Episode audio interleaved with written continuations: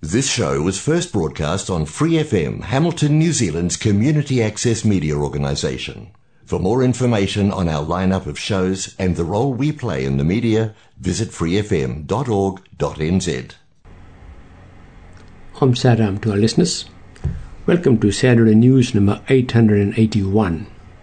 So I'm Gulab Pilimoria, and I offer my most loving and humble pranams at the Lotus Feet of Abhinava Bhagawan Sri Sathya Sai Baba. Today we'll be hearing a discourse given by Swami in Chennai on the topic of Satyasai Seva.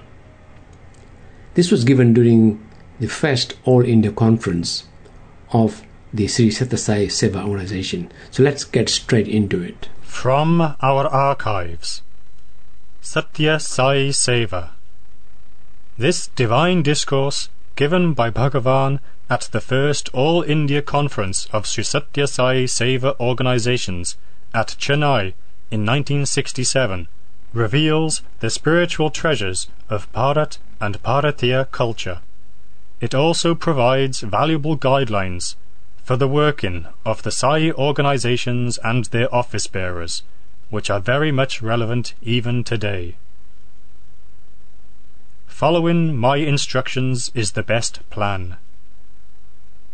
The Vedas are divinely inspired scriptures. They seek to transmit to humanity the secrets of a happy life here and of liberation hereafter. They reveal to man the essence of God's glory. They have been a source of spiritual knowledge over the millennia for all mankind. The intellect, which man is endowed with as a gift from God to separate good from evil, is the means by which the culture of this land is to be preserved and promoted. When the Vedic treasure house is explored with intelligence, the Atma Tattva, or essential nature of the self, becomes manifest. And when that is recognized, man becomes eternally happy and full of peace. This treasure was slighted and neglected as a result of the fascination for outlandish ways of life. However, since some years, the feeling of reverence for this culture and the readiness to repent for past mistakes has appeared among people. This conference is itself a sign of revival. You are allotted the task of bringing once again to the homes of the people the message of Atmic strength and Atmic unity, transmuting man into God and experiencing that Ananda or bliss is the one and only achievement for which life is to be devoted. The efforts you make in your own places are directed to bring this goal into the awareness of each person. Of course, there are in existence many organizations and societies which are engaged in distributing various cures for the spiritual ills of their constituents, and therefore a question may arise about the need for this additional institution. The need has arisen to emphasize the basic and essential discipline which is practical and universal, as prescribed since ages, for the revelation of the divine in man. Foster Bharatiya culture. The entire universe is pictured as the body of Vishnu by the Vedas, and Bharat is like the eye of the universe, the reason being that she has the most correct vision of the cosmos in the context of time. The mother desires that the son should uphold the honour of the family. He should uphold the fair name of his mother and father. So, every Indian has to learn and practice the spiritual science that the sages of this land have explored and discovered. However, due to hostile forces, evil company, ignorant fascination, Indians have neglected this foremost duty. The infection has come. It is well settled in the organism. Now it has to be cast out. This conference and the organizations you represent are attempts to cure that illness. The purpose is the same, whatever the name. Prashanti Vidwan Mahasabha, Satyasai Seva Samiti, Satyasai Seva Dal, or Satyasai Bhakta Mandali. The first aim is to foster and cultivate Bharatiya culture. Let its validity be examined through actual living and one's own discovery of its values, and communicated to others by those who have experienced the peace and joy derivable from it. I do not want the extolling of the drug by persons who have not been themselves cured by it. Today, immorality and corruption have destroyed happiness and contentment in the very land where Bharatiya culture grew and flourished. There are many who condemn these things, but those are the very persons who commit the wrongs they deplore. Those who profess to lead the people are themselves led astray by the temptation to fall. So, the very first ideal you must keep in mind when you start and run these organizations is, do not crave for status or authority or position. Do not allow any pomp or show. Do not compete for publicity or recognition or praise. Duty is God. Do it and be content. You may have desires for self-aggrandizement and plans to fulfill them. I know that some people have already devised plans for getting into official positions, but you must subdue and destroy those desires. Following my instructions without demur is the best plan. While engaged in service, it is wrong to yield to lower cravings or to follow one's own impetuosity. The Vedas declare that it is only by tyaga, renunciation, surrender, submission, that immortality can be attained. In the history of India, you must have noticed that all the great movements and empires were motivated by spiritual undercurrents, not by political or economic stresses. It is only after the advent of the East India Company that politics and the struggle for political power predominated. You must make politics subservient to the need of promoting and perfecting the fundamentals of Bharatiya culture. The universe is the body of God. In the body, the unity consciousness is Parat, the Ekabhava, or feeling of oneness. Ekam Sat, or truth is one, the Vedas declared eons ago. That is the heartbeat of Bharat today. This is the reason why sages, saints, divine personages, and incarnations of God appear here and proclaim their message to mankind from this land. The precious message is now being exported, but very little is used inside the country. That is the tragedy. Sai organizations must promote faith in God. For the influence available from positions of authority, for acquiring and accumulating power, individuals talk ill of others and breed hatred.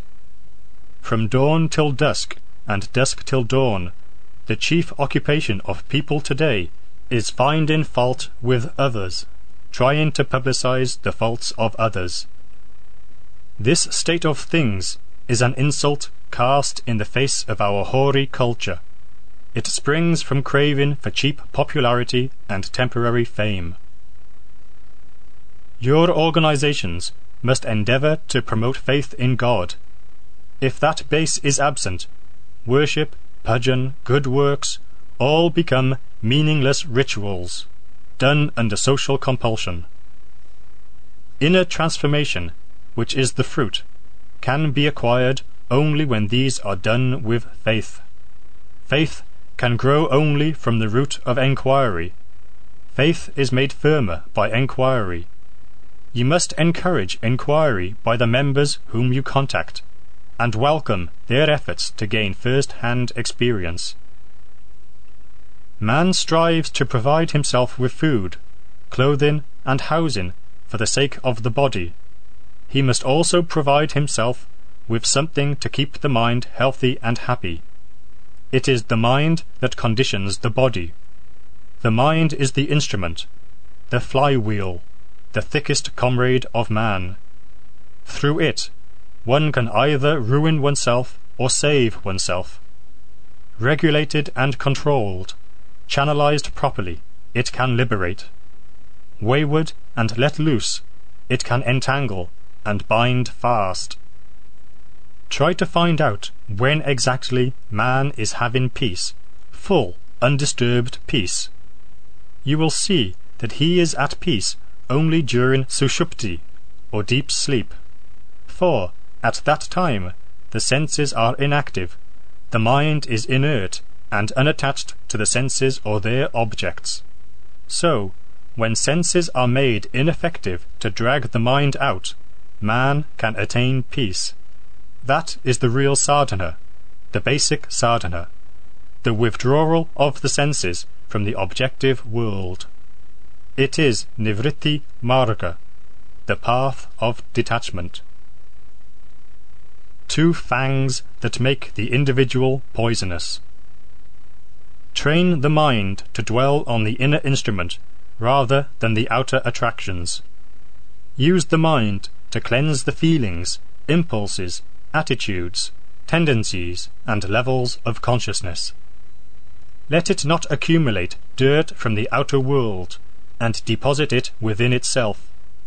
If it is attached to actions you perform, the consequences of actions get attached to it.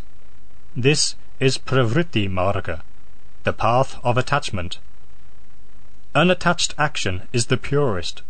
It does not encumber the mind with elation or disappointment. I did it. This is mine. These are the two fangs that make the individual poisonous.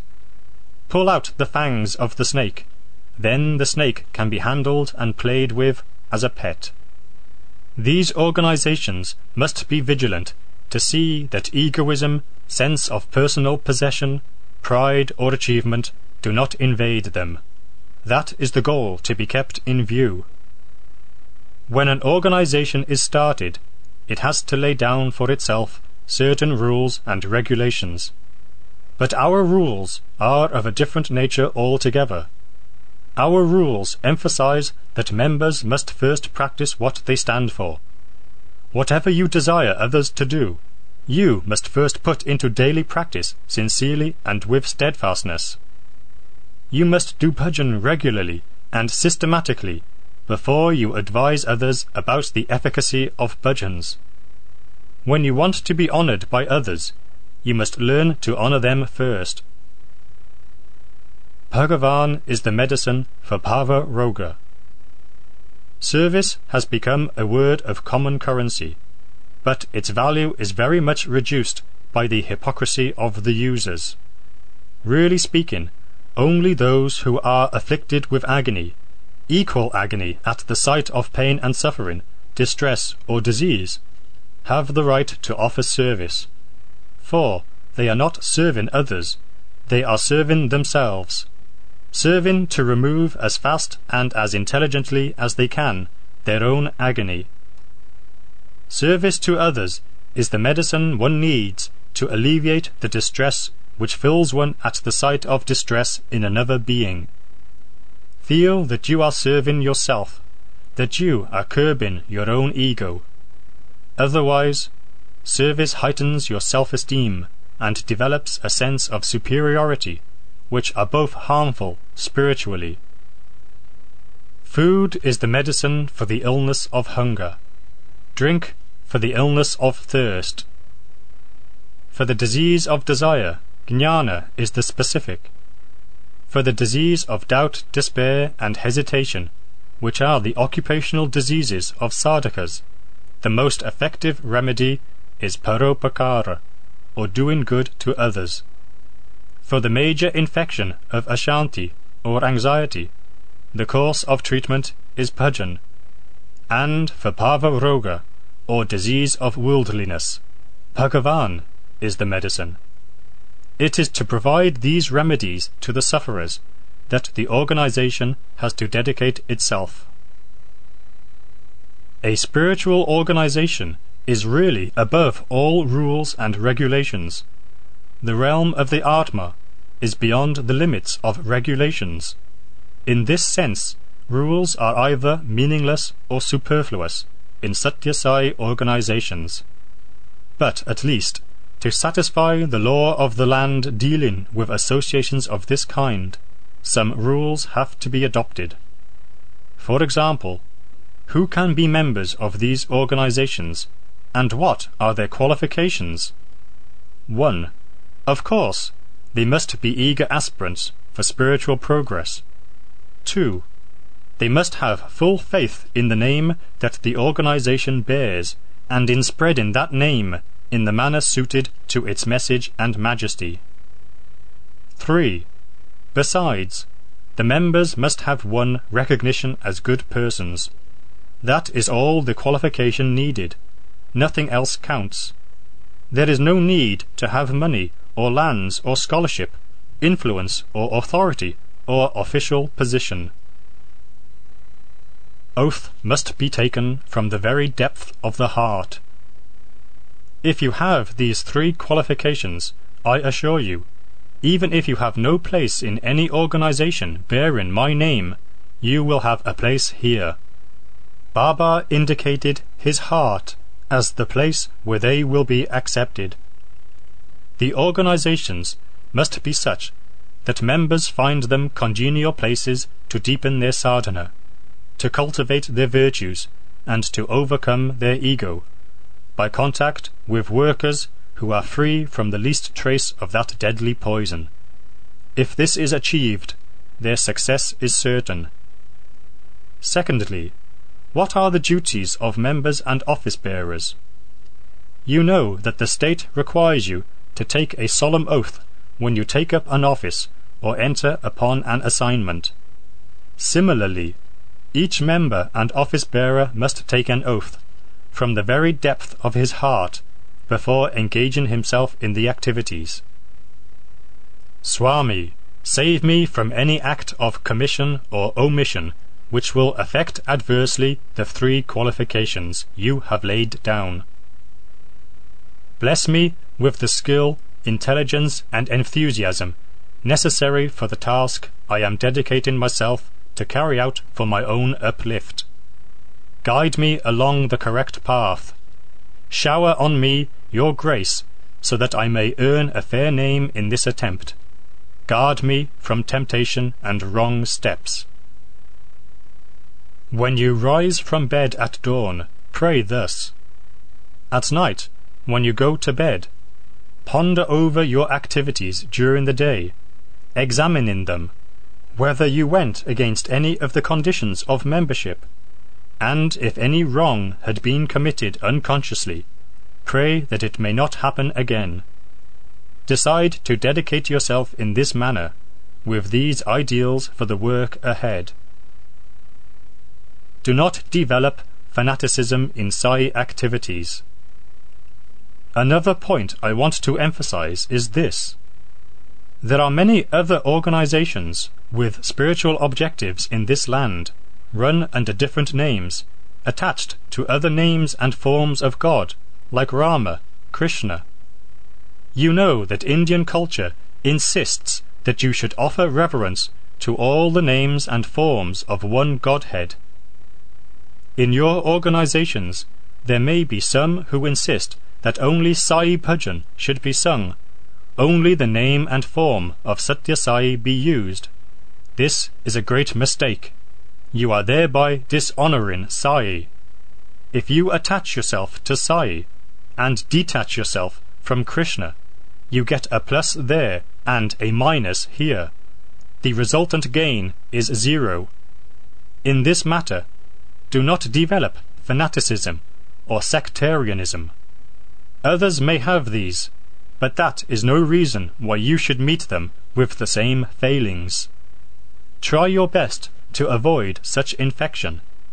When the other organizations require help, go and help them. This will make them realize the loving universal nature of your attitude.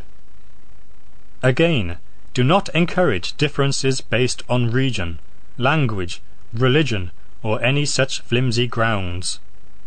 For example, People who exaggerate these differences may argue that only Tamil songs should be sung in Madras, or only Telugu songs should be sung in Andhra Pradesh. If such ideas are entertained, they will undermine the adhyatmic or spiritual outlook, the attitude of unity and oneness, which is the keynote of the spirit. This is a field where inner joy, inner satisfaction, internal purity are more important than outer expression. A word of warning on collecting and spending funds. I do not like collection of funds, but since some expense has to be incurred, I have to allow it under very stringent conditions. Each organization has as members of the Samiti about ten or fifteen persons. Whatever expense they decide to incur for the work of the Samiti or organization, they have to collect among themselves, without seeking help from those outside the circle. They have, of course, to contribute according to their capacity, and limit the work to the resources they can pool among themselves. Do not plan beyond your capacity, and move about with lists from person to person to get funds. By this, the institution gets a bad name, and you too will not be spared. You may say, "But when Swami comes to our place, we must spend a lot on reception arrangements." No, I do not need grand decorations, huge pandals, arches, flags, and such paraphernalia. I require only a mic to communicate my advice to the people. Even a chair is superfluous. I can talk standing. Spend sparingly for the minimum needs. Do not involve yourselves in expensive luxury. I would like you to spend any extra money that you have for the feeding of the poor, or for any similar beneficial objective. Attempts are being made in many places to build Satyasai Mandirs, or halls of worship. But Satyasai will be happy if he is installed in your hearts. That is the Mandir I like, not those. When you seek to build that other Mandir, you have to go about seeking donations. Religion has declined in this land due to this donation seeking and donation granting. Really speaking, the most precious donation is a pure mind. Give that to the organization and it will shine. I shall tell you a method by which the extra funds you may need for any undertaking the Samiti has in view are to be collected. Estimate beforehand what the expense will be. Suppose it comes to a thousand rupees. Give that information to the fifteen members, and fix a day when they shall all meet. That day, keep a locked box with a slit on the lid, in an inner room. Let everyone go in alone, into the room, and deposit in the box whatever he feels he can. He can come away without depositing anything. He has the freedom to do so. There is no compulsion. If funds are collected with the knowledge of the rest, a person who is unable to give as much as another may feel humiliated. So, this is the best method. When all have finished their turn, let the box be opened and the amount counted.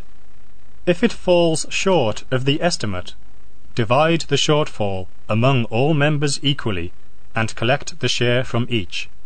If there is some surplus, keep it for the next occasion.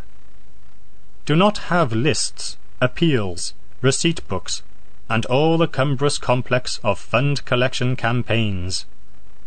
That will lead you to stratagems and falsehoods, competition and calumny. Do it in sacred manner, suited to the holy objectives you have.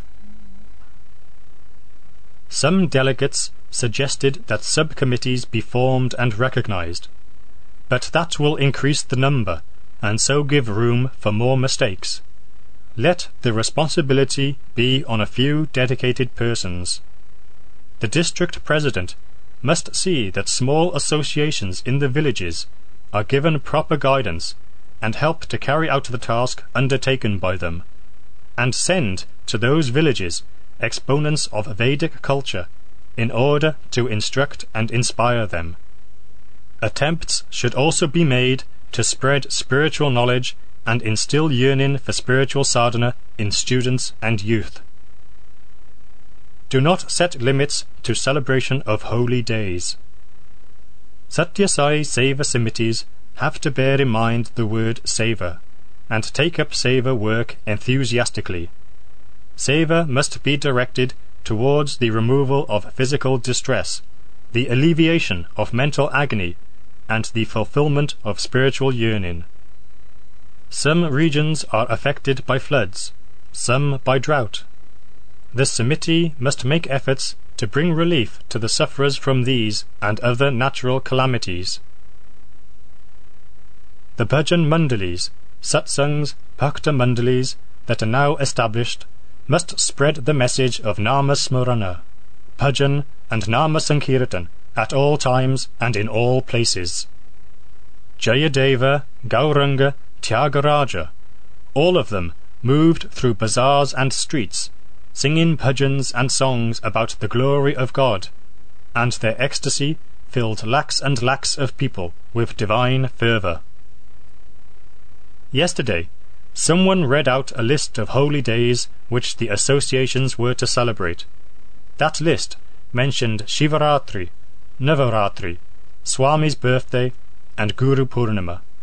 But you must also celebrate the birthdays of the Mahatmas, or sages, who led man to the God within him, and also all days held holy by your brothers. Do not set limits to these celebrations and these days.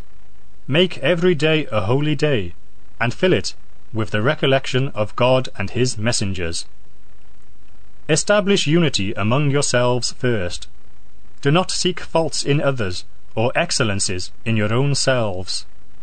Have full faith in the fatherhood of God and brotherhood of man, and fill every act of yours with that reverence and love.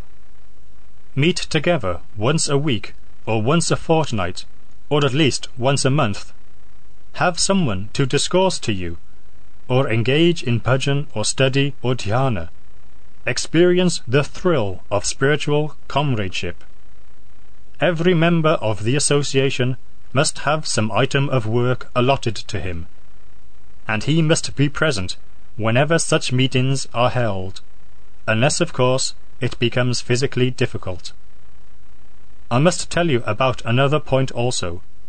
Wherever you are, whatever work you do, do it as an act of worship, an act of dedication, an act for the glorification of God, who is the inspirer, the witness, the master. For more episodes, use the access media dot n z app for iOS and Android devices, or subscribe to this podcast via Spotify, iHeartRadio, or Apple Podcasts. This Free F M podcast was brought to you with support from New Zealand On Air.